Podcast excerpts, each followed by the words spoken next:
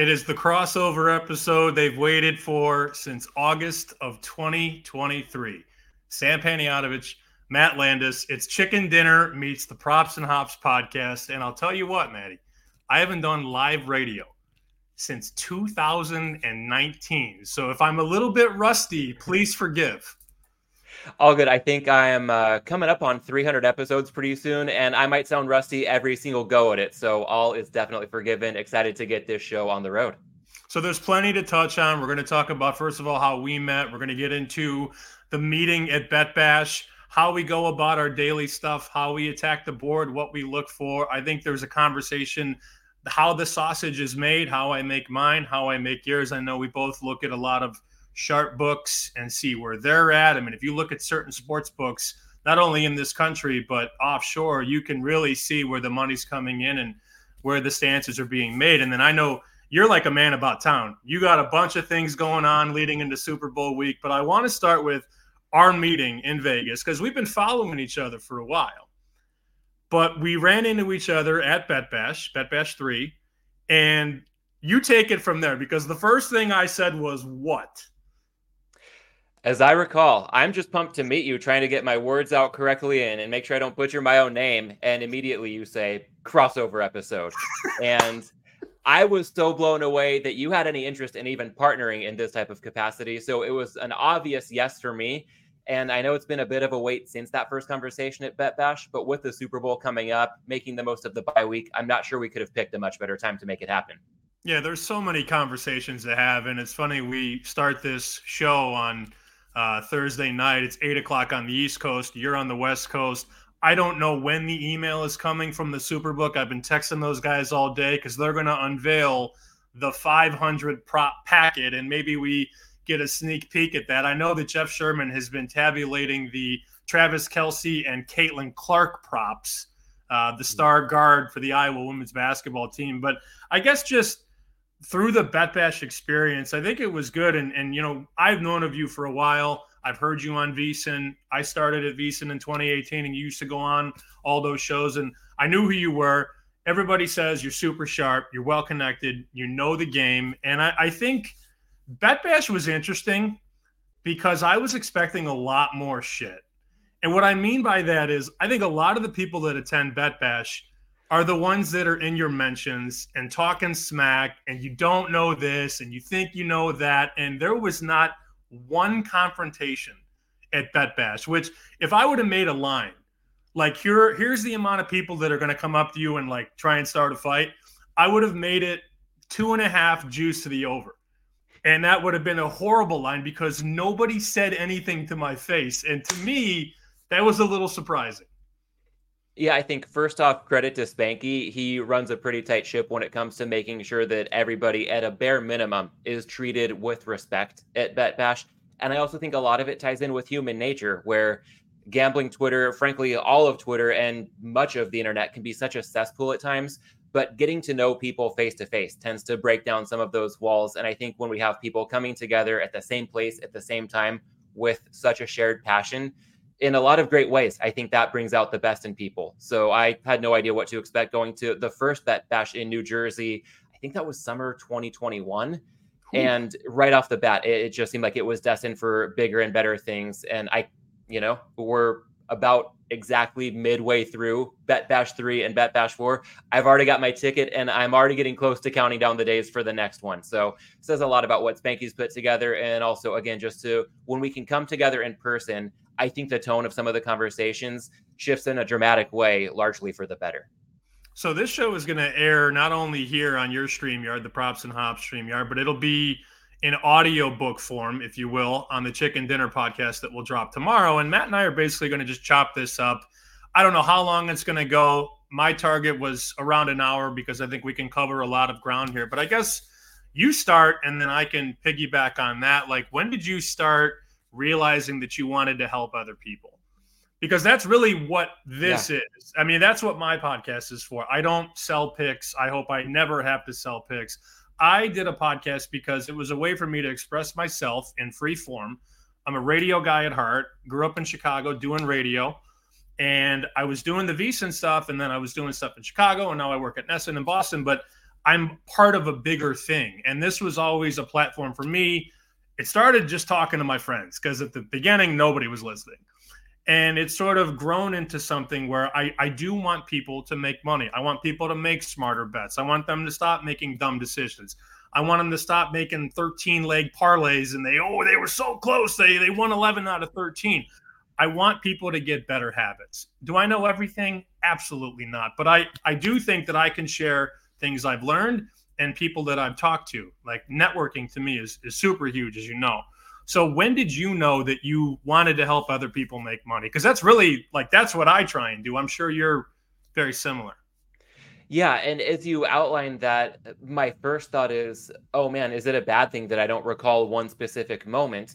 But on the other hand, I feel like maybe I'm very fortunate that it didn't come down to any one specific moment. It's been a very gradual and organic process.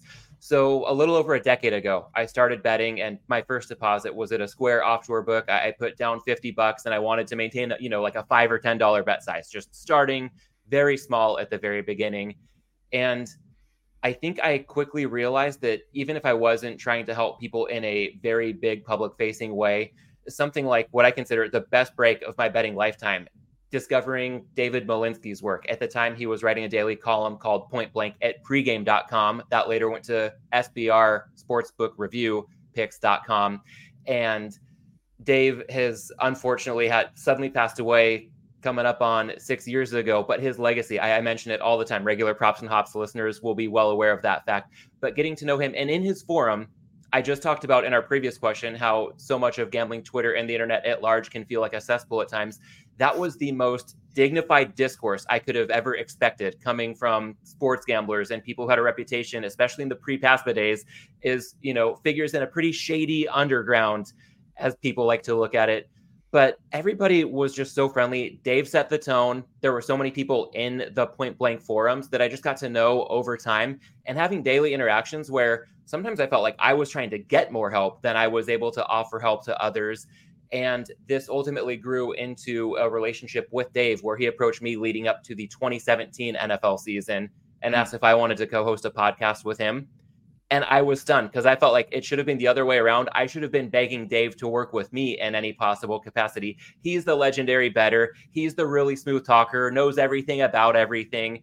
And for him to come to me that triggered something that okay maybe there's something i have to offer that i haven't really consciously thought through yet and just getting uncomfortable trying to figure out what the heck a podcast was how to make it work and just really leaning into that with a partner like dave over the course of the 2017 nfl season i think just really launched things to another level and and since then um, just keeping you know props and hops up and running since i started it in 2020 it's been really inspiring to see ways that I've tried to help people, but really ways that it's sharpened my own process. So it's Uh, in some ways I hope that it's selfless, but in a lot of ways it's selfish because I've become a better better. I've made a lot of friendships.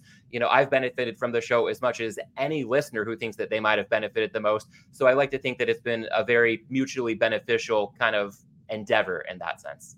Well, it's the people you have on your show. You know, you have certain people. I know you had you know Cleve TA on the other day, and like just the the knowledge that these people have, but you also, you know, because you know how to bet, you know how to find an edge, but you have to when you're start when you're hosting your own podcast and doing your own content, you have to know the right questions to ask. You have to be sort of professorial. And I think that's, you know, I never met Dave Malinsky. I knew of him. I read his stuff. I, I used to listen to him on VSiN. I never got the chance to meet him, break bread with him, have a cigar with him, whatever. But I think a lot of what he did sort of rubbed off on you. No. I, I will take that as the the highest compliment possible. And and I like to think that through the time we spent together and just how much I try to reflect on lessons. He had so many timeless lessons. And um yeah, I, I think I would have been selling myself grossly short if that were not to have been the case. And even if it weren't such a conscious effort, I think when somebody really respects what another person does and gets to spend time with them, it's almost an automatic that to some extent that's got to happen. Yeah, and I think we we both at younger ages and at earlier times we had to understand that we didn't know everything. Nor do I still act like I know everything. I mean, the day we stop learning, especially as betters, is the day we die and the day we stop finding set edges. And I wanted to bring up uh, a thread that you had posted. I want to say it was about four or five weeks ago about price sensitivity. And this is something that's so important. And I promise you, we're going to get into the Super Bowl and get our thoughts on that and talk about props because this is the props and hops podcast for crying out loud. But the price sensitivity to me, I always say, you know, right team, right time, right price, right time, get the right number. It's so important. You know, I'll have people that will like like there's a game today in my backyard, Celtics and Lakers. The line opens 10 and a half. At one o'clock Eastern, it's 11 and a half, 12. And it doesn't sound like LeBron and Anthony Davis are going to play. And they get ruled out about four Eastern. The line goes as high as 15. And there are people on social like, ah, oh, Celtics minus 15 is a good bet. And I'm thinking, oh my God. And you know, there's going to be somebody somewhere that lays 15. The game's going to land 14. They're going to lose by one and go, damn, Vegas knows. And it's it's funny because not really. That's not exactly how it goes. I mean, this line has moved almost five points in one calendar day. And the sharpest people laid the 10 and a half, 11 out to 12. And then news gets out. And then the people that grab the 12 and a half, 13 might be okay. But anybody laying 15, whether they win or not, Matt, is making a bad bet. And that reminds me, as I springboard into this topic, one more note from the late great David Malinsky. He would often talk about the way a lot of people would handicap a game. And really, they might throw out impressive stats and be very smooth in their delivery. But what most people are doing is essentially explaining why the point spread is exactly what it is. And, and to try to take it to another level, it's trying to find things that aren't priced in. And therein lies the edge. So, with this thread from a few weeks ago, what I was trying to cut to the core of is that what we often think of as trivial differences aren't all that trivial at the end of the day. I think at a broad level, a lot of us get that. But at a more granular level, a lot of us as betters, especially those of us who might be earlier on in a journey as a sports better, might struggle when it comes to how to apply that in a concrete way. So, trying to post a thread and, and do something to help solve that dilemma that a lot of us are constantly wrestling with. Um, an example I gave was that point spreads and totals at a lot of books they're offered at a quote unquote flat minus 110. But if people want to shop around a little bit, there are some books that are known to offer minus 108 as a standard price. And for a lot of people, the first reaction might be minus 108, minus 110. We're talking a difference of two cents. Who the hell cares? And my response to that would be that if we look at somebody who hits 52% of the time, you lose laying 110, you're profitable laying 108. And by the way, 52% doesn't sound great. That is pretty good if we're talking efficient markets like full game spreads and totals in some of these major sports. So even if you're hitting less than 52%, you're going to lose whether you're laying 110 or 108, but you'll lose less laying 108, and that's going to keep you in the game longer. And for a lot of people, it's just entertainment value as well as trying to find some betting value. And Sam, more recently, since I posted that thread, I think a couple of props from the AFC Championship game helped to underscore the point there were multiple examples in that same game where every single yard mattered, just like every single cent can matter.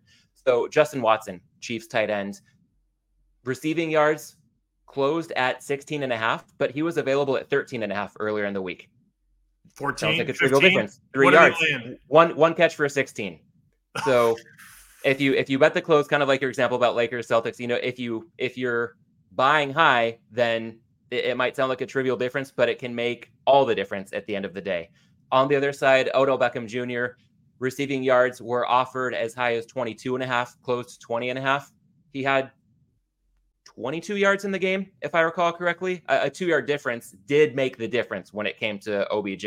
So when I think about this and try to step back from just the AFC title game, I'm reminded that a lot of the best bets I've made aren't bets where I've known exactly what I wanted to bet and then logged into my accounts to try to find the odds. It's where I've taken some time to expand the menus, just poke around, see what stands out relative to prices that I've seen at other books. And to quote the logic of sports betting, which was quoting the movie Rounders, spot the sucker. And my experience, the price really does trump the handicap. So I know there's a saying, just pick winners. That's really good for clicks and downloads, a lot more clicks and downloads than I'll ever probably get. And I think if your goal as a better is to find as much entertainment value as possible and just kick back and have a good time, no problem, so long as you're gambling responsibly. But if your goal is to make money in this, the saying just pick winners is a pretty big oversimplification. And I think it's picking the right price that makes all the difference. And by getting the right price, you win more games. It's just the reality. And this was my favorite part of your thread. And I'm going to retweet this on Chicken Dinner uh, for the people tomorrow when I post the episode on Friday. Bottom line, Matt says the difference between minus 110 and minus 108 may seem negligible, but over time, the price isn't everything, it's the only thing. You couldn't have said it any better. I think I had some inspiration from a quote that has been misattributed to Vince Lombardi. I think there's a different football coach who had thrown that out there. But yeah, winning isn't everything, it's the only thing. I think that ties right into your point. You know, if price isn't the only price isn't everything it's the only thing you can just swap in pricing and winning they're almost synonymous when you're getting the best of the number you're going to rack up a lot more winners in the long run i wanted to also discuss you know i sent you a couple texts and you know benson is very what's the word? Mm-hmm. Transparent. Maybe honest is a better word on Twitter. Jeff Benson, brutally honest, sure. Circa Sports, and you know there was a conversation because somebody asked about you know why is fifty five percent this you know, glorified statistic? Why do people shoot for fifty five percent? And Benson had said basically, look, if you're betting a thousand a game and you win at fifty five percent, that's not a bad clip. And there was a follow up question from at Polkit Agar 16912. Thank you for answering that. Why would you welcome their business in your model if somebody is hitting 55%? Because that's less money in Circa's treasury. And Jeff responded, as he always does, quote, if we book hard to that person's action, we can write more on the opposite side and be even more profitable and this is something I've done since I got to NESN. I've, I've gotten an understanding and I've gotten to know Jeff Davis at Circa. And I respect his hockey brain more than almost anybody's. And as you know, we have the Bruins on our network and we have to know all these Bruins angles and how to bet the Bruins. And now it's give us your same game parlay for the Bruins, which is a different conversation for a different day. But I would be lying if I said I didn't look at the hockey lines every morning the Bruins play and the first number I look at is the Circa number. And I will compare that to the other numbers. So if I see DraftKings, let's say the Bruins are on the road in Detroit and Circa's got minus 132 and DraftKings has minus 125 and FanDuel has minus 130 and MGM has minus 127. That line is telling me, even though it's two cents off FanDuel from 132 to 130, that tells me that either A, Jeff respects the Bruins or one of his sharp cats respect the Bruins. And he didn't tell me that, but I can see it. I think to expand on that point, the value to me, and I think a, a, lot of bettors who might not be the ones who have a proven track record of hitting 55% over a significant sample and are betting professionally into one of the sharpest books in the world, we can still use that information via the odds that we see as a good source of truth. And an example in my own betting would be that in the NFL, I bet a lot of teasers. And uh, I have come around to the notion that it doesn't have to be militant, only cross through three and seven. There are ways to get creative, but I, I think I don't want to get too fast and loose with it. I, I try to find as many edges in teasers as I can, typically crossing through those key numbers. And Unfortunately, this doesn't apply to the Super Bowl as much as the Chiefs plus eight would be a dynamite teaser leg. It takes two to tango, and I'm I'm not about to tease a total in the NFL. But on a regular season NFL board, let's say a consensus for Team X is plus one and a half, and then we can see a Circa, a CRIS slash bookmaker, and or a Pinnacle all go to plus one. That means to me that it's probably go time to fire on that teaser leg if I have another strong leg to pair it with because the indication from these sharp books is that those plus one and a halfs are going away. So if this line closes plus one and you've got plus seven and a half in pocket as part of a standard six point teaser, you're getting six and a half points for the price of six. And by the way, that's a free half point on top of crossing through two of the most key numbers in existence. When we think about Super Bowl props, something a little bit more applicable right now, I think about line shopping and this is just you know it's it's christmas day for line shoppers. Sometimes it's overwhelming if you try to have a life outside of shopping the lines at this time of year. But if you can get a clearly better price at a recreational book compared to the no vig line at a pinnacle or a bookmaker it's probably worth considering making that bet at the rec book even if you haven't handicapped it for yourself. So overall, I think that without even betting at some of these really sharp books like the Circas of the World, there's still so much value in knowing what their lines are because that reflects a lot of the sharpest opinions and the sharpest and highest volumes of money in this whole marketplace. So my MO is I don't have to be the smartest guy in the room. I just like having these books at my disposal so I can know how to align my portfolio with that of the smartest guy in the room. I imagine you use an odd screen. I'm going to just assume that you have one. I use mm-hmm. one too. I'm very happy with it. And what I do, and I, I think it's fascinating because I've been able to sort of learn how to read the screen. And it took, man, it took probably 10 years to figure out how to read it, to be honest with you, to like understand, like, okay, this happened, this is going to happen. And it's so next level for so many people. You know, I was, I pulled it up on my phone one day. I'm out at a bar and I'm like, see, like, you need to know where the market is, not just one book. You need to have an understanding of where a lot of these books are like 5 10 15 if you only have one out not only are you only getting one price but you have nothing to compare it to. And my screen every morning when i roll out of bed first thing i do is lift the screen my laptop screen and power up the odd screen. And i've the way i do it and i'm different than maybe you are i've got the vegas columns to the left I've got the domestic ones in the middle, and then the offshore ones to the right. And they're color coded, and you know, red is recent for me, like a two minute move, and then there's yellow and green, and you can really get as creative as you want. I know some people have a million colors, and I would lose my mind.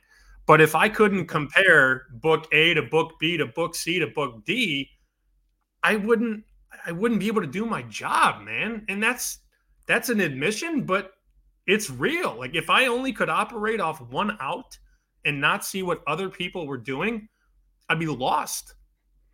Well, something that stands out to me from what you just said, you use the word admission.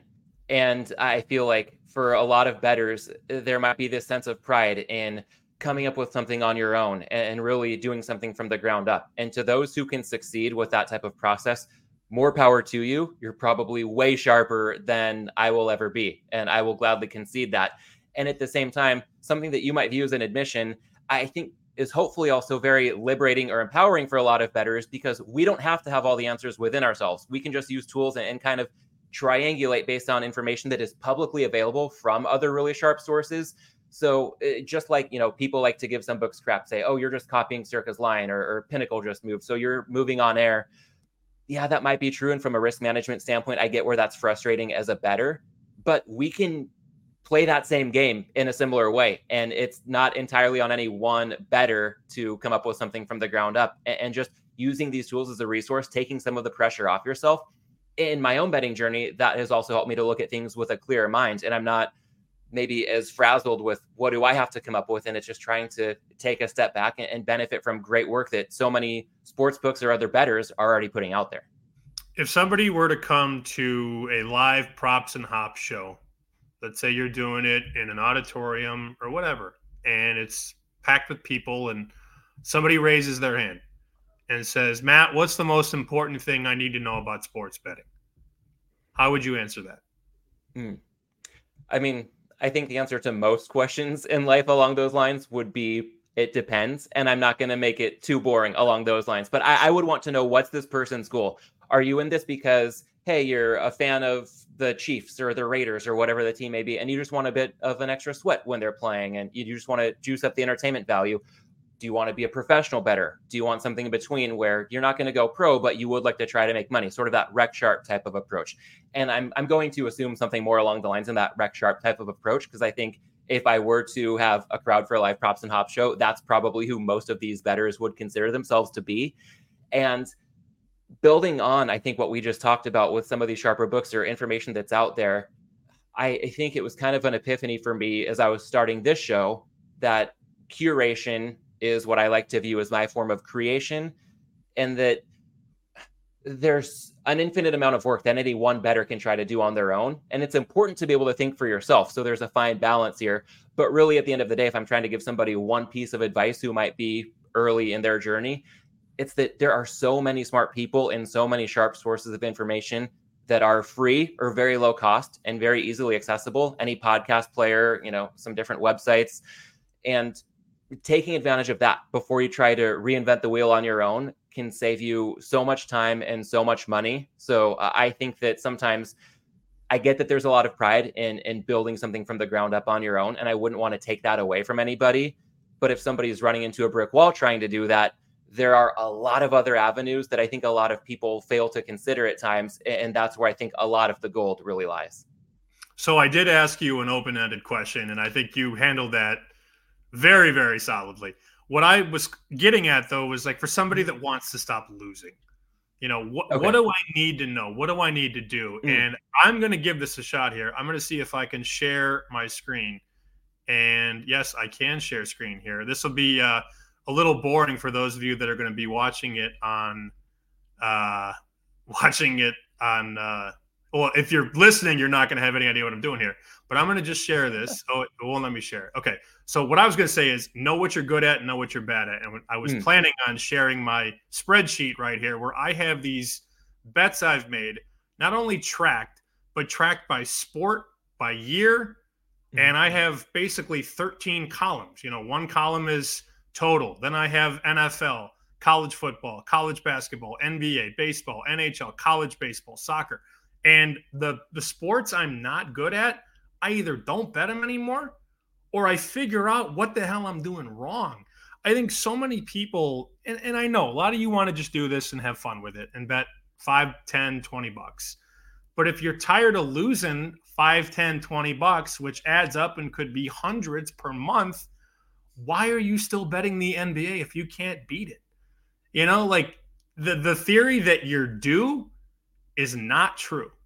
Like you're doing something wrong to be, you know, 20 and 52 in a certain sport. Now that's not the biggest sample size in the world, but if you're 20 and 52 in something, you got to figure it out. You know? Yeah, and so to to more directly answer your question along those lines, I think my my first answer if somebody's struggling and they've been losing a lot, the first answer would probably be to bet less. If you don't have a clear cut edge and you're laying vig, then the less you bet, by definition, the better your ROI will be. But to not be too much of a wet blanket, piggybacking on your approach, thinking what gets measured gets improved. And in my own bet tracking, I've tried some of the aggregators that will do a lot of it in an automated way for you. And there's a lot of value to that in saving time.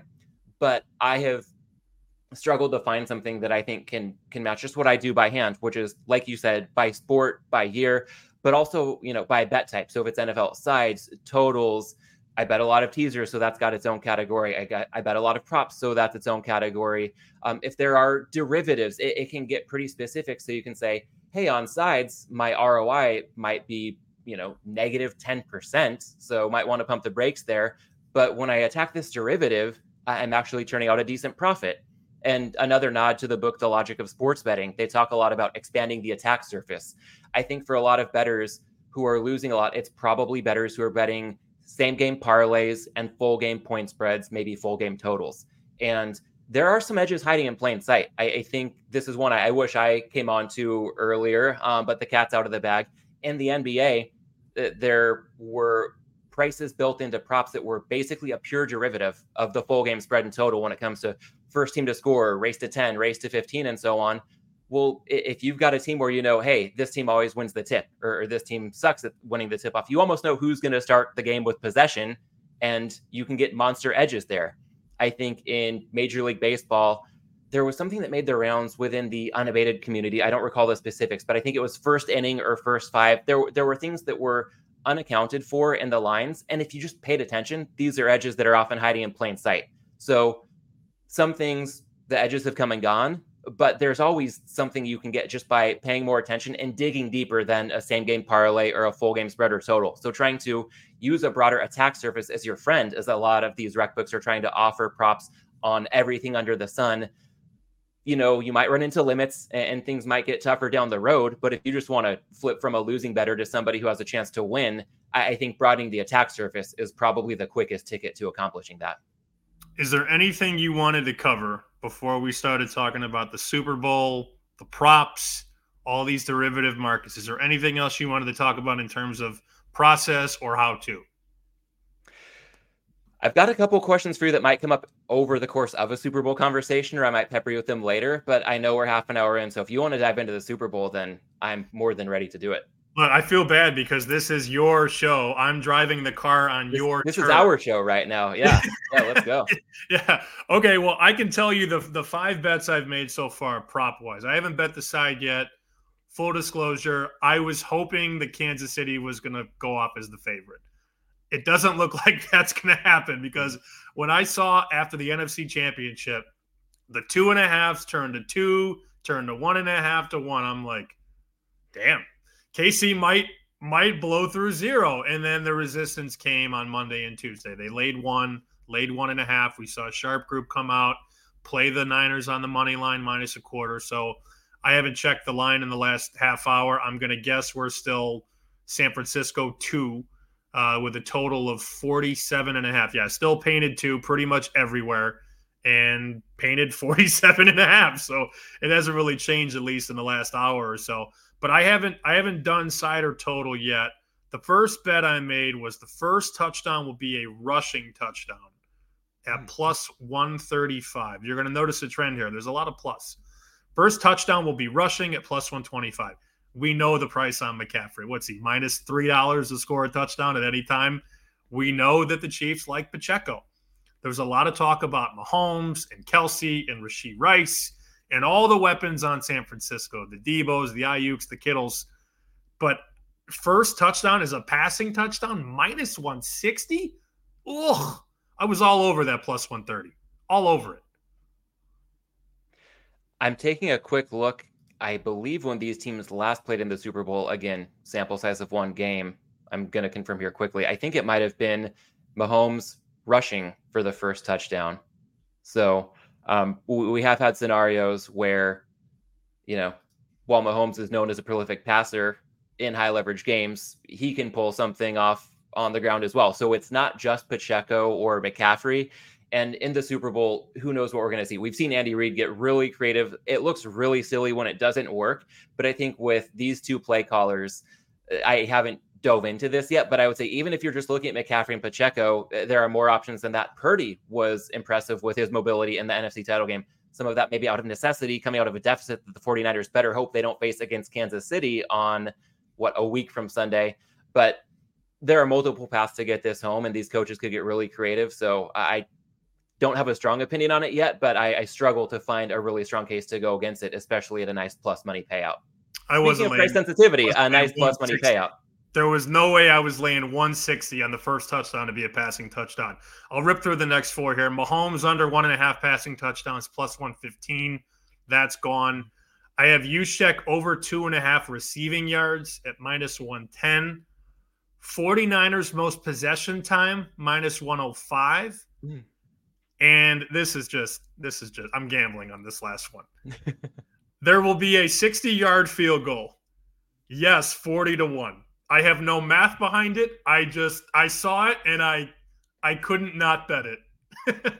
well, there's so I have a couple of thoughts here. First off, on the field goal prop, these kickers have big legs, and I know that Moody's accuracy has been rough lately. He's been spraying the ball all over the place, but I think it was when he was at Michigan in the college football playoff just over a year ago. He hit if I recall correctly, a 58 yarder from the wide hash. In college, they've got those wider hashes. He hit a 58 yarder with room to spare in their college football playoff semifinal against TCU. And then Harrison Butker against Buffalo just last year. This was, I think, a pretty brisk fall day at Arrowhead. So outdoors, not the best kicking conditions. And he nailed a 62 yarder with plenty of room to spare. So, of course, you're taking a 40 to 1 flyer. It's much less likely to happen than it is to happen. But with that kind of payout, at the very least, I think some kickers with really strong legs. And if we're at the end of a half and a team's got the ball around the 45 yard line of the opponent, then both of these kickers could at the very least have a decent shot at hitting it. So it's a long shot, but I can see why it's enticing at 40 to 1. Now, I'm going to ask about. I think so far. What what about? Uh, oh, did you want to follow up on something? One, else? one question. So on on the, I think you also said Mahomes under one and a half passing touchdowns in the range of minus 110 being what you got. No, and, plus 15 I was able to get. Oh, wow. Okay. Wow.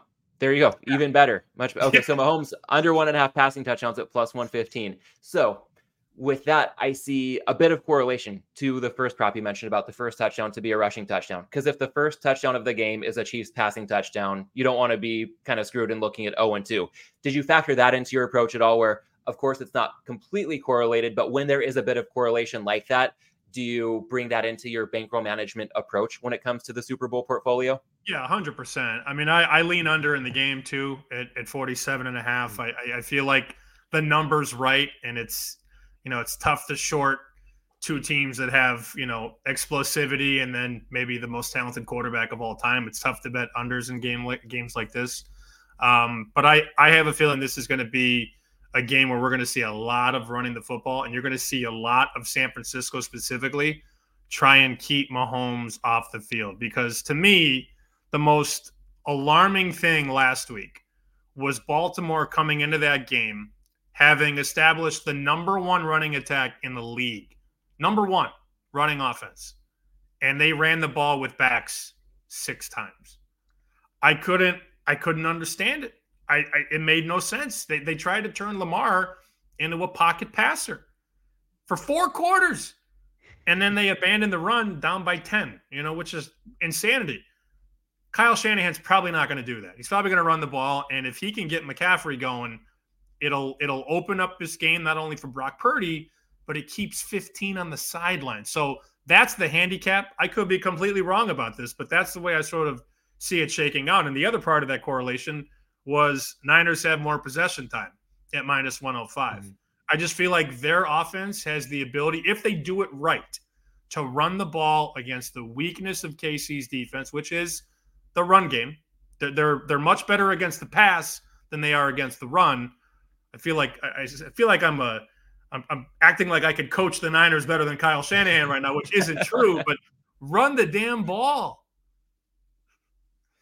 I feel like compared to what we saw out of Baltimore, the Niners are going to heed that advice uh, much more so than the Chiefs' previous opponent. And Sam, I have a, couple picks I'll definitely share. I also love to nerd out on the process as the regular props and hops audience will understand and, and hopefully appreciate. But one more follow up for you as you outlined that approach I got the sense that a lot of the props that you have placed so far align with how you expect the game to play out. So, would it be a, a fair assumption that you've kind of thought through a, a, type of game script that you consider to be fairly likely and used that to then back into via the prop bets that you're looking to make?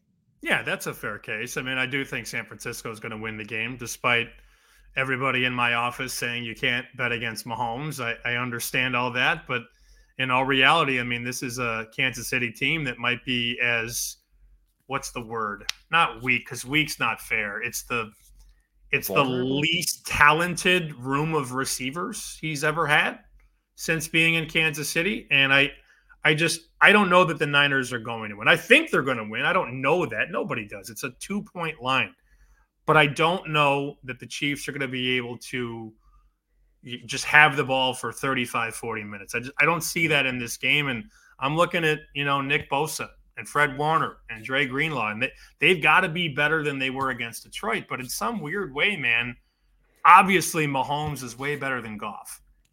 But the Lions have better playmakers, right? I mean, with Gibbs and Montgomery and St. Brown, Brown and LaPorta. I mean, they, they had the Lions have more weapons than the Chiefs. And it feels weird to say that but I truly believe in that. So, with your belief in that and the alignment that your props have thus far, I, I want to present kind of a, a, a, counter to it and see what you think here. If you're okay to dance around this topic a bit, of, should you or should you not align? Is this what you just with your wrong I am? Is this what you just say you're wrong about everything?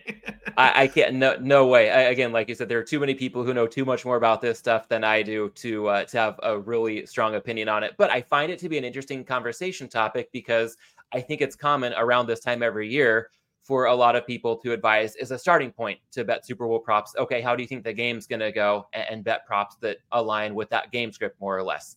And my first concern with that approach is that while you could set yourself up for the best betting day of your life, if you're right, you might be in for a windfall. If you're taking the points, I guess in your case, if you're laying the points with San Francisco and, and taking a lot of props that would align with a similar game script, that could be great. But if your envision game script is not correct, you you don't want to do anything to you know dance around with that risk of ruin. So I, I, guess I try to find props that are as resilient as possible to different game scripts. And it's a takeaway that was underscored when I spoke with Cleve TA last week. We were talking about a few different props, and um, he liked pursuing angles where you had a lot of different bites at the apple, depending on how the game unfolded. You weren't maybe as fragile, one could say. So I think of a prop.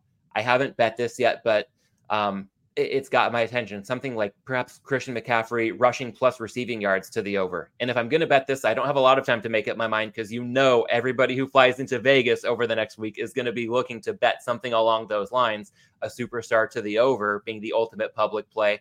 But like you said, if the Niners are doing pretty well, eh, they can just feed McCaffrey and and churn up plenty of yards on the ground. If they're trailing, Kansas City does a really good job taking away opposition's top wide receivers. So McCaffrey out of the backfield might be an area that he can exploit.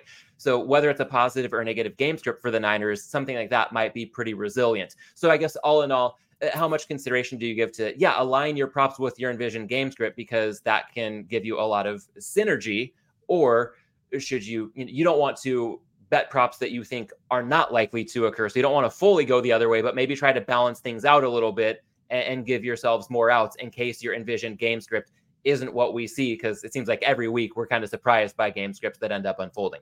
Oh, 100%. I mean, I, I did this last week. You know, I, I did bet some Raven stuff, but then I also had Kelce touchdown, and he was plus 125, which was ridiculous to me because he came into the game having caught a touchdown in 10 of his last 12 playoff games. And I know that, you know, 12 games isn't a big sample size, but – I would argue the Gronks of the world and the Kelces of the world, they just play at a different level in the postseason. So 10 out of 12 playoff games spoke volumes to me. And what do you know? He catches the first touchdown and plus a quarter, you cash that ticket. You see his price this game? Minus 130. So it's already swung 50 cents. I don't know. Like, I don't because if you bet pro Chief and pro Niners stuff, there's a world where you just juice out. If you're especially because a lot of people are going to bet – the the Mahomes overs and the you know like Mahomes over one and a half passing touchdowns at minus 130, minus 135. You know, you go five and five at minus 130. I don't care what side you're betting. You go five and five at minus 130, you're down a unit and a half because you're down six five on the juice. And I think that's my concern as I look at my sheet now, I'm I'm very one-sided to your point. I mean, there's there's well, the first touchdown rushing could be anybody. I mean, it could be mm-hmm. Kansas City or San Francisco, so that doesn't matter. The field goal could be anybody, but there is correlation for sure on Mahomes under one and a half passing touchdowns and Niners most time of possession. But even the Juszczyk, I mean, that's just one play, man. That's one play. And I was looking at this earlier. His his numbers against um, the Chiefs have been pretty good. He's got, and I know it's not a big sample size, but Kyle Juszczyk against the Chiefs has had huge games. Like he's had like 25 yards in one game, 35 in another game. So I feel like that broken play is going to be huge because we know KC's D is good against the pass. And they also have Jones and Karlaftis, you know, to get to the quarterback. So I do expect Purdy to have to make some plays. Here are the four games Juszczyk's had against the Chiefs 26 receiving yards, 38 receiving yards, 39 receiving yards, and 34 receiving yards. And really, to me, it's about the targets. In the first matchup, six targets. In the second matchup, four targets. The third matchup, three targets. The fourth matchup, four targets. So they try and find him. This has been the script for Shanahan. Let's find the little fullback flair and give him not one, but multiple targets. And, and that's why I, I landed on him. And that number went from a half a yard to now three and a half on Juszczyk. I think that's a really sound handicap and something you brought up b- before breaking down. You may have sold me on Juszczyk. The the number has moved, so maybe I'm not going to unload on this, but I'll, I'll, do some shopping on him for sure. I, I think I might recall him having um, not just a fairly long reception, but a a long-ish touchdown reception against the Chiefs in that last Super Bowl matchup as well. But you touch on the notion that if you go five and five, but you're laying minus 130, that's not going to be a pretty ROI. So, uh, not to, um, you know, maybe ratchet up the vig too much, but one of my biggest uh, process driven angles for the Super Bowl every year, and I'd say that this is probably good advice for anybody who would say their primary goal for the Super Bowl isn't just entertainment value, but to win money. If you can stomach it, save some money for next Saturday, next Sunday, and be ready to lay some lumber. It's not always comfortable, but bets like no overtime at 10 to 1 or less. No safety. I, I feel like my cutoff is about 9 to 1 or less that I'm willing to lay. No kick to hit the upright, 6 to 1 or less. No defense or special teams touchdown, minus 250 or better. Yes to a team to score three straight times, minus 170 or better uh, overall, these are prices that won't show at every book, but when they do show, I think it tends to be late in the betting cycle. And again, it requires some intestinal fortitude, but sometimes I think the tougher these bets are to make, that can be a sign that they might offer even more value. And the Super Bowl is this unique event where the volume of public money can profoundly affect some of these odds. And we know that most public bettors prefer a couple things. One, risk a little to win a lot, that lottery ticket mentality. And number two, rooting for chaos. I totally get why a lot of fans would want to see overtime. They'd want to see a safety. They want to see a doink. Let's see a kick hit the upright. Let's see a defensive or special teams touchdown. And I think that the availability heuristic tends to have us thinking that these rare events are more likely to occur than they actually are. Because when we do see them, it, it, just kind of etches into our brain a little bit more strongly. And this is a way for us to take advantage. Just sit back, relax, let the public money do its thing, and then within 24 hours of kickoff being ready to pounce. Because at the end of the day what often feels like a pretty big price to lay for these types of bets often isn't big enough relative to the true probability. So yeah i, I imagine I'm not doing anything with those yet but but i'm shopping. I picture you on super bowl sunday just waiting for the no on the octopus prop to come down just enough to where you could fire on the no I, still recall. I mean, this isn't laying a huge price, but the Super Bowl where the Chiefs played Tampa Bay. I guess we're talking uh, about this time in 2021, and Tyreek Hill had a monster game against Tampa Bay. I think it was Week 12 that year, going for something like 269 yards and three touchdowns, and his receiving yardage prop got seamed into triple digits. And I just had a sense that I, I wanted to play the under, but if you're going to look toward the under for a star player 10 days before kickoff, just wait until closer to 10 minutes before kickoff. And you're, again, tying back into price sensitivity, you're probably going to get the best of the number. It wouldn't have mattered with Hill. I think he had 73 receiving yards in that Super Bowl. He came in well under regardless. But when you can get a guy under 100 and a half yards, and the fair number should probably be closer to 90 and a half yards, if that, then just letting the public money do its thing in certain markets can really set you up for a nice betting portfolio in, in those final hours and minutes before the game kicks off. Yeah, I remember having Rufus on the show last year on Chicken Dinner, Rufus Peabody, and he told me a tale of two Super Bowls. He said the best Super Bowl I ever mm-hmm. had was Patriots and Rams. It was 13 to 3. Everybody's under like every under hit. It was glorious. And I think it was a year or two before was Eagles Patriots, and he said he got crushed because that was the what the 41 to 33. Brady's got mm. 500 yards. Foles yeah. has 380. Everybody's catching balls. Everybody's scoring touchdowns. And these are at the end of the day, these are these are these are all one-offs. I mean, this is one game on one Sunday in February, and anything is possible. And for a guy like that to admit that, I've made money on Super Bowls but I've gotten waxed on Super Bowls. To hear that, I was like, ooh. All right, maybe I shouldn't get too crazy on this random football game in Las Vegas on a Sunday. Well, and and uh, keeping that spirit in mind, and also the thought about props like your first touchdown to be a rushing prop, or the will there be a what a sixty plus yard field goal prop at forty to one? Thinking of the types of bets that can be resilient to a certain game script and hopefully protect you from getting too waxed, no matter how the game turns out one of my favorite props. I finally just saw today at one pretty well known offshore, and it's going to become more widely available, I think, in the coming days. Penalties under 10 and a half. We're talking accepted penalties here. And I think at a lot of shops, this is likely to open pretty widely in the range of a flat minus 115, if not a little better than that. But I think people are going to want to act fast when they see this if they want to make this bet because the under tends to get steamed. I consider it good up to minus 130. And the handicap here Super Bowls in general, people want players to determine the outcome. And more often than not, that means refs will err on the side of swallowing the whistle. I think this is especially true when we talk about subjective penalties like holding, roughing the passer, pass interference. Of course, we had that very high profile case last year of an official not swallowing the whistle on a close call in a crucial moment. And that defensive holding call against James Bradberry basically set up Kansas City to milk the clock and end the game with a chip shot field goal to win it. So, admittedly, I'm not an officiating expert, but my understanding is that by the book, that was a correct call.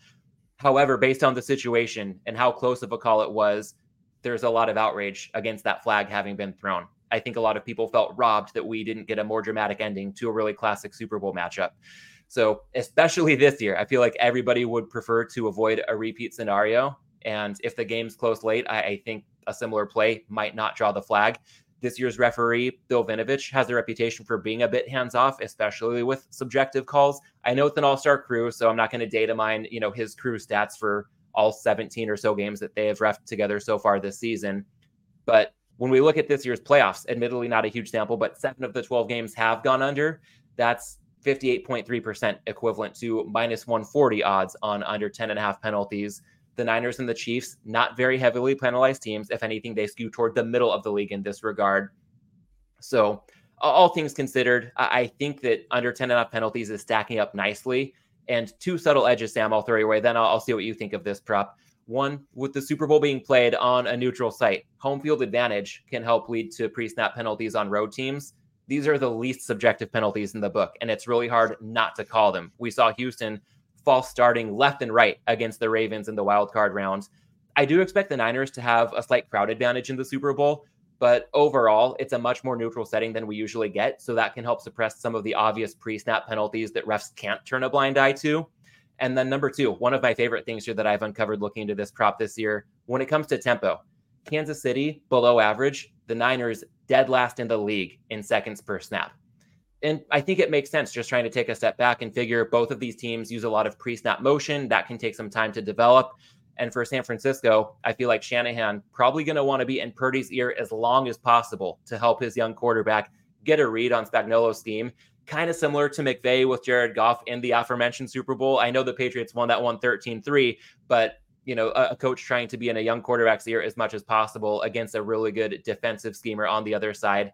And of course, a slower tempo means fewer plays. That translates to fewer chances for penalties to get called in the first place. So, Sam, I know I've kind of unloaded the book on you. Um, any pushback, any thought on your end when it comes to about like under 10 and a half accepted penalties, which I'd consider good up to minus 130? Nope. I'm just going to look for it for the next three minutes and bet the under. But I don't think that's up yet. I don't think the domestics have that. So you have it offshore. I mean, we're gonna, yeah. we're gonna get a lot of props up, not only in Vegas, but you know the domestics are going to put them up. We're going to see what happens at the Superbook tonight. Circa puts theirs up on Friday, and then I imagine there's going to be some back and forth. These books are going to be looking at Superbook and Circa and get these ideas.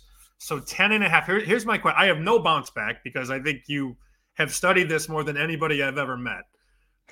What is like if it goes to 10 flat? or nine and a half, we we're done, right? Like 10 and a half only under? Yeah, and so that that's a great question, and I'm probably not best suited to say. I get the difference of like, okay, what if it goes from 10 and a half to 10 or 10 and a half to nine and a half? How much juice is that worth? I don't have a perfect answer. I, I would say uh, unless there was a pretty handsome plus money payout, I'm just going to steer clear if it goes south of 10 and a half or if the VIG on 10 and a half goes north of minus 130. A lot of books, it's just a knee jerk reaction. Almost every year, they, they just price it. It used to be 12 and a half. And I think before I was betting fairly seriously, I think 13 and a half was the going rate. So this is one of those edges that's probably not going to last forever. But I think based on some of the few books that do have it up so far offshore, it looks like that knee jerk reaction, at least for this betting cycle, is back in play. So yeah, barring a big plus money payout, I really would want 10 and a half. it's silly how many games could land on nine or 10 and it's really coming down to the wire. I feel like seven or eight is the most likely outcome here, but I really like that cushion. So I'll, I'll just stick to 10 and a half up to minus 130 and leave it to, I don't know if it's the uh, Steve Fezzik's of the world who, you know, have actuary backgrounds who might be able to break it down should that number get off of 10 and a half for accepted penalties. We have gone 54 minutes. I can't believe it's been that long. It's just like two old friends having a conversation a lot of Super Bowl stuff. But I wanted to kind of give the baton back to you and, and bring it home because again, you you made the offer to join the Props and Hops podcast. We're doing it on your StreamYard. You want to talk a little hops. Uh, you want to talk the Malinsky minute, and then I'm going to let you put a ribbon on this. So I'm going to take a back seat now. I'm going to hold up my Jack and Diet Coke that I've been waiting 54 minutes to take a sip of, and I'm going to let you bring us home here. There we go. All right. Well, uh, I will just say, is you get your Jack and Coke uh, pretty soon. I will open up a can. I have been waiting equally long to dig into. Uh, for the audience who's watching with us on YouTube or Twitter or in podcast form on Spotify, the video will be up there. Let me try to get this properly into frame. This is a beer by the name of Party Cup. It is a lager with mosaic hops made by North Park Beer Company in San Diego for my money, the best brewery in the best craft beer city in the country. This one clocks in at 5% ABV. It's really light, clean, and refreshing, just, you know, as you might expect from a classic lager. But with the mosaic hops, it also adds notes of citrus, tropical fruit, blueberries, a little bit of pine. So you're getting some added character here. I think this beer, as the can art would suggest, I mean, it, it looks like something that you'd want to use to get down on a game of beer pong or maybe a game of flip cup. I think once you taste it, it almost seems too good for something like that. But the best part is there are no rules. And my final note here would be this is also the odds on favorite to be the beer in my hands when the Super Bowl kicks off. So, oh. Sam, from coast to coast. Cheers, Cheers man. I wish I had a better backstory on the uh, Jack Daniels. I mean, there's a hint of charcoal, yeah. um, maybe some oak in there as well. some leathery uh, tobacco. Yeah well, I don't have the bottle in front of me, so I'm going to go off memory here. I believe this is 40% and 80 proof, but I do mine out of the uh, my buddy Jake Dahlberg in Chicago sent this to me. This is a chicken decanter. Yes, this is actually a oh, chicken.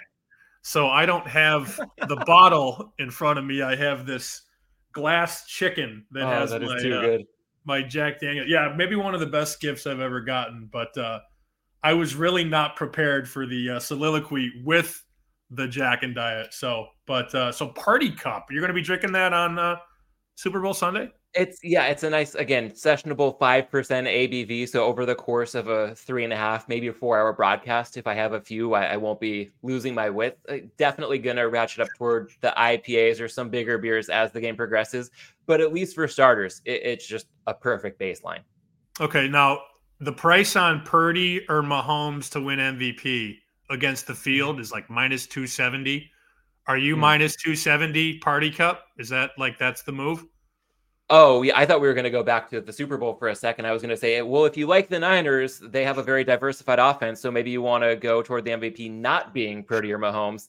Uh, yeah, I would say minus 270 is pretty light. I mean, this is almost like the NFL draft betting market where there can be a known outcome. So, in fact, I think this one might be pulled off the board after it got juiced up to maybe north of 10 to 1. And, and now we pretty much know what the result's going to be. So, that's the Caleb Williams and the uh, Landes household. Got it. I, I guess, you know, I was talking with Ben Brown, formerly of PFF and now with Super Sports, a few weeks ago on this show, and, and it sounded like within some of the scouting community, there there might be of a groundwell, groundswell support coming for Drake Maye at some point.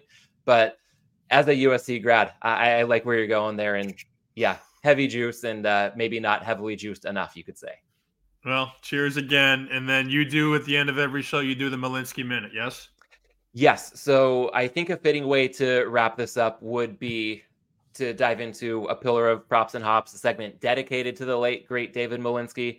And for context, anybody who may not be familiar, I was so fortunate to get to know him as a friend and even a father figure in some ways. He was a great partner and mentor as we did the House of Yards podcast during the course of the 2017 NFL season. And by the way, we've talked Bet Bash a bit. I feel very strongly that Dave belongs in the Sports Gambling Hall of Fame, not just for what he did as a better and a handicapper, but for the way that he shared so much knowledge with so many other people. And hopefully it's just a matter of time. But among many things, having known Dave, I just got the sense that he had really mastered the balance of knowing when to grind and when to unwind. And as a result of that, I feel like he was often not just the smartest person in the room, but also the most interesting person in the room. Sometimes there's a disconnect. If you know as much as Dave did, it's hard to also be an interesting conversation at a cocktail party. But I had a thought of Dave on a recent vacation to Vienna. Sam, I swear I'll tie this back into our conversation here shortly. But I'm in Vienna taking a tour of something called the Spanish Riding School. Now, don't ask me why you have to go to Austria to see something called the Spanish Riding School, but nevertheless, this is some sort of elite horse riding school. A lot of interesting stuff to look at for a bit. And if you're wondering what elite training looks like, I was kind of blown away when they shared that for these horses, they train hard for half an hour a day, then they have active recovery for about another half an hour a day. The other 23 hours is rest. And I, I just kind of had a big parallel to the way that I approach things in my own life. And the takeaway was that, of course, there's a time to push the pedal to the metal, a time to shift into neutral, a time to put it in park, and bringing that into this conversation. I really tend to grind to a fault. And every time we've interacted or I've come across your content, I feel like it always reminds me to loosen up and really enjoy life. So, I mean, this is a major compliment. And I'll close it out with two questions for you. First off, how would you describe your approach to knowing when it is time to hustle and when you can just cut loose and relax? Because it seems like you've got that balance figured out much greater than I do. Well, I appreciate that. I don't know that that's 100% accurate, but uh, I think it's, you know, you have to have a balance. And, you know, when I first got out to VSiN, I was waking up at six, seven in the morning and, and going to the screen and, and getting an idea, taking a mental picture of where these lines are and where these totals are. And I have sort of a steel trap. I can remember a lot of stuff. It's, it's sort of a gift, but then I'd get into the office at 11 and I'd be at the office until seven o'clock and get home at 738 and then come home and flip on a game. And it's like, all right, you got to shut this off eventually. And I learned a couple years ago that the result of the game isn't predicated on me watching it. So even as I have Wisconsin right now against Nebraska, I don't even know the score and I don't even care so I think the philosophy has been do the work and the results will follow if you do the work right. I've I've tried to detach myself from biting my fingernails for four quarters of a football game or for the last 8 minutes of a college basketball game. Of course, I like to watch. I like to go out to the bars, drink, hang out with my friends, watch the games. But if you don't shut it off, man, from time to time, you're going to burn out. So I think that sort of plays into the question like, how do you have your fun? You, you just have to sometimes, as much as it sucks, you have to put this thing down. Sometimes you got to throw it to the back of the room and just not look at it for a little bit because we are just robots at times with all the content and all the lines moving. And, you know, it's not like the stock market when the bell rings in the morning and then the bell rings at the end. This is 24 7, 365. But you have to have a social life and you have to find that balance. And if we may add to that, it is so well put. But one thing I, I took away is that even when you are putting in the work, it seems like there's still a playful spirit. And maybe that helps to avoid some of the burnout because inevitably, if there are ebbs and flows to the sports betting calendar, whatever somebody's life calendar might look like, when things really ratchet up and you have no choice but to just hustle a little bit to get through some sort of milestone, whatever the case may be, when it is you know no doubt about it time to put in the hard work and you don't want to burn out how do you go about maybe it's just natural maybe there's something consciously that you do maybe it's unconscious but myself and others just pick up on it. It seems like even when you're really hustling there's still such a playful spirit that goes such a long way.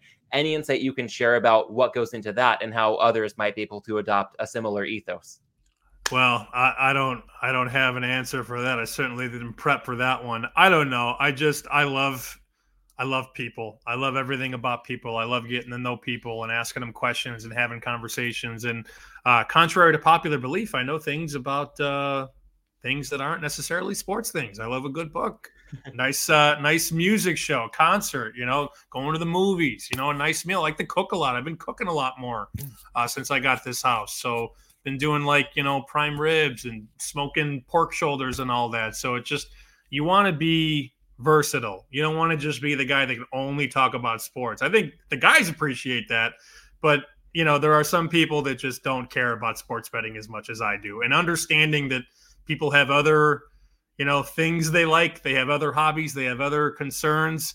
I think understanding that not everything that I do is what everybody wants to hear about, if that makes sense. So I just try and bring out the best of people and uh, look, I do I do my fair share of shots from time to time, and that's always a nice little lubricator too. On brand for the Malinsky minute, I, I, thought as you were rattling off that answer. I mean, if anybody ever needed a sports betting tip, of course, Dave was a good source for it. But also, if somebody needed a restaurant recommendation, a music recommendation, a book recommendation, he was also more than up to the task for that. So, I guess, Sam, final question for you would be between you mentioned liking to cook, liking to read, watch movies, go to concerts. Any recommendations? If there's just one recent standout experience in any of those areas outside of sports, anything that stands out as a highlight that you think is a lot of us prepared to maybe scale things back after the NFL season wraps up, a recommendation from you that maybe some of the audience can tap into? Sure. So I actually have two books on my counter. I'm going to give you uh, one sports book and one non-sports book. If you haven't read this one yet, this is uh, the new Billy Walters book. Mm uh, Secrets from a Life at Risk. It's called Gambler by Billy Walters, of course, who went into the inaugural class of the Sports Gambling Hall of Fame at Circa, uh, the best bettor of all time, the best winner of all time. And he lays a lot of his principles out in this book. Uh, Gambler, fantastic book. And then uh, number two, uh, I'm not a dad yet, but one day this is called the Daddy Diaries.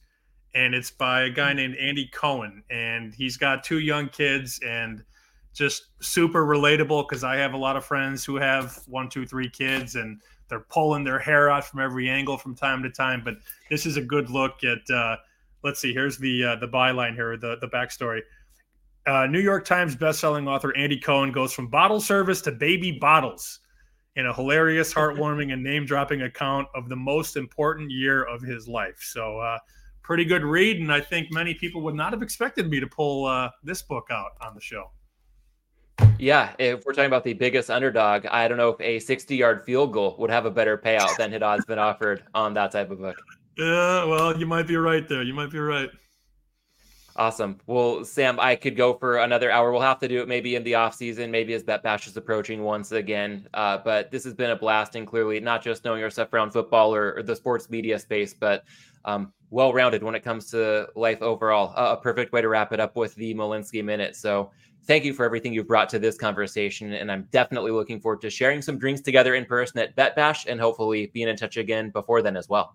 Yeah, man, I appreciate this. Thanks for making everything happen. We're going to post this on Chicken Dinner on Friday. And I hope you listening and you watching, I hope you got something out of this as well. Because again, we have to always, always keep learning.